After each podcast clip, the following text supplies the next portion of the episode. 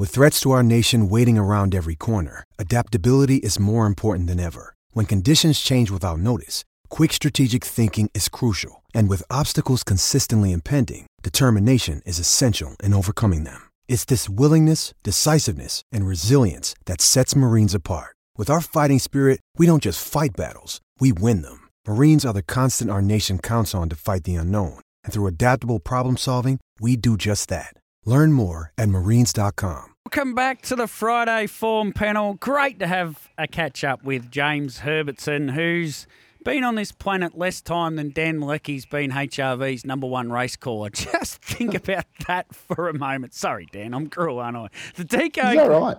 Well, he'd only how long?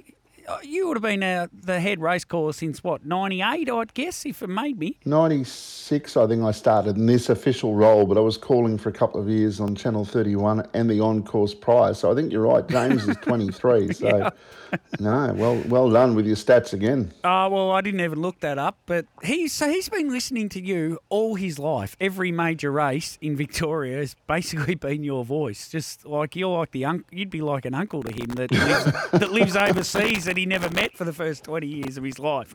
You know what? I, anyway, I know what I mean. DK Glaze, splashbacks, mare's pace, and Dan Mielicki's got some tips in this race because I narrowed it down to five, the obvious five: one, three, five, six, and seven. And then when the Powerball was number six, I went with the six Jillaby Willow. Uh, Dan, I just couldn't work it out to be honest.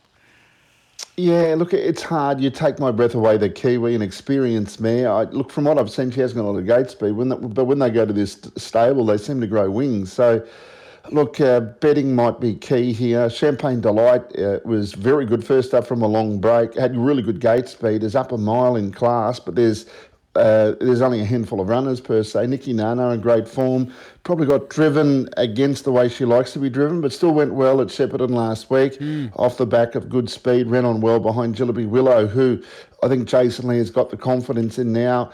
Uh, pushed the button last week. I don't think he was too sure what he was going to do, and it was almost a few metres after the start. He thought, let's have a crack now, because nothing really flew off the arm. So um, I think he can press the button here, have confidence that she'll be able to push forward. And as I said, it's a matter of I don't know what to say or suggest about you take my breath away.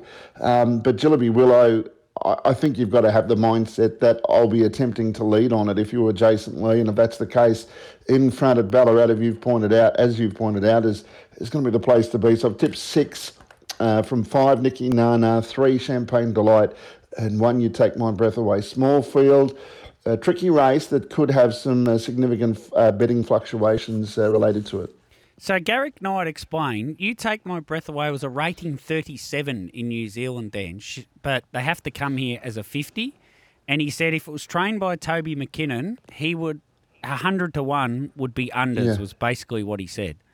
So yeah, it'd be a staggering training effort if uh, if she wins that race. So a rate NR thirty seven, taking on some of our better horses. Well, that's my numbers then: a six to beat five, to beat three, to beat one. And I've copied Dan for anyone playing along at home. Race five is the Aldebaran Park Night Pistol, and you can't tip against Just Believe. I think he'll win the race. Mufasa Metro, I, every way, shape, and form I look at this race, he might hold the front and lead throughout, but or lead, you know, for as long as he can at least. He may hand up to something, but I think the dollar eighty-five. I doubt it.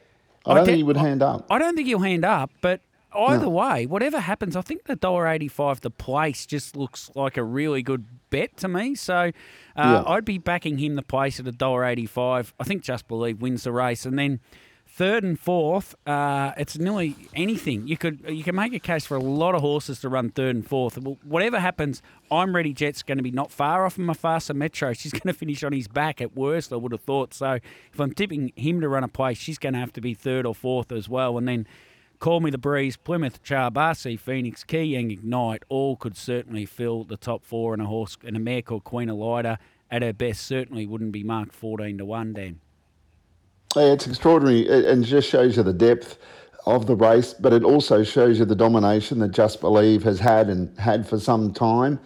I think Mufasa Metro from one can lead up and hold Plymouth Chubb, who's very quick off the gate as well, but Mufasa Metro's had that run back, so I think John Justice would have confidence to be able to utilise Gate 1. It didn't work in the Inter Dominion. I doubt it would work here. I can see Just Believe sitting parked and just being a little bit too good for him. And once Just Believes in that spot, you can't imagine any other horse Yeah. wanting to get there. Uh, Call Me the Breeze is the question mark horse. I, I don't think he was actually going that well and setting the place alight until a, a couple of weeks ago. And I think, like everyone else, is excited to see him a $1.6 million uh, winner in uh, in Europe and and drawn a decent gate. So I don't really know what to expect with Call Me the Breeze. Toby, have you got any inclinations of what he might do first up? Uh, zero inclinations, but Nathan Jack's driving him, which says something, doesn't it? So that that's probably the biggest pointer. But I, I don't know if he's got the speed to cross Plymouth Chubb. I'm not sure where he ends up. And Nathan's such a balanced and driver as well. I think he'll just let him trot away, and then and then he sums it up almost like he's in the Matrix and he's got more time than everybody else. So. Whatever he does will be right. I have no doubt about that. But yeah, I have no inkling. I have. I just can't help you. Sorry, Dan. Yeah, well, I suppose we're, we're say betting blind with him, but taking the risk perhaps. Uh, he's going to have to be pretty extraordinary if he can beat Just Believe. So Mufasa Metro is the obvious one. I think he'd actually be a, a, a better place bet if he knew he'd take a trail behind Just Believe. But he's obviously a slightly better winning chance if he holds the lead because Just Believe it's a matter of uh, when he wants to put that pressure on and put him to the sword. He is um, first up, just believe. So putting him to the sword doesn't have to be at the 600. It might just be in the straight uh, because I don't think there's anything Greg needs to try to prove with just believe. He usually comes to hand pretty quick. Uh, we've seen that of him previously. It's a wonderful lineup uh, of trotters. When horses like Queen Elida and I'm Ready Jet, you know, they could be 20 to 1. Um, uh, it's extraordinary. RC Phoenix, who, who equalled a track record recently. Um, there's so much depth there. And I tell you, the horse that excites me is Keayang Ignite. Yeah. He, he rises in grade here, but he's very fast. It might be the sort of race that suits him here, but I think he can run particularly well. So I've got him in the mix as well to run a place, but it's hard to see Just Believe not winning it. Yet is the best trotters in Australia are engaged. We've got a, a top liner from Europe, and we're only missing you know, one of those top trotters from New Zealand to really add the depth to this particular race. But I've tipped six, one, nine, and three. And Keayang Ignite reaches a huge milestone at its 10th race start, Dan. Not its 100th, its 10th race start, which, yeah, that's staggering when you think about it.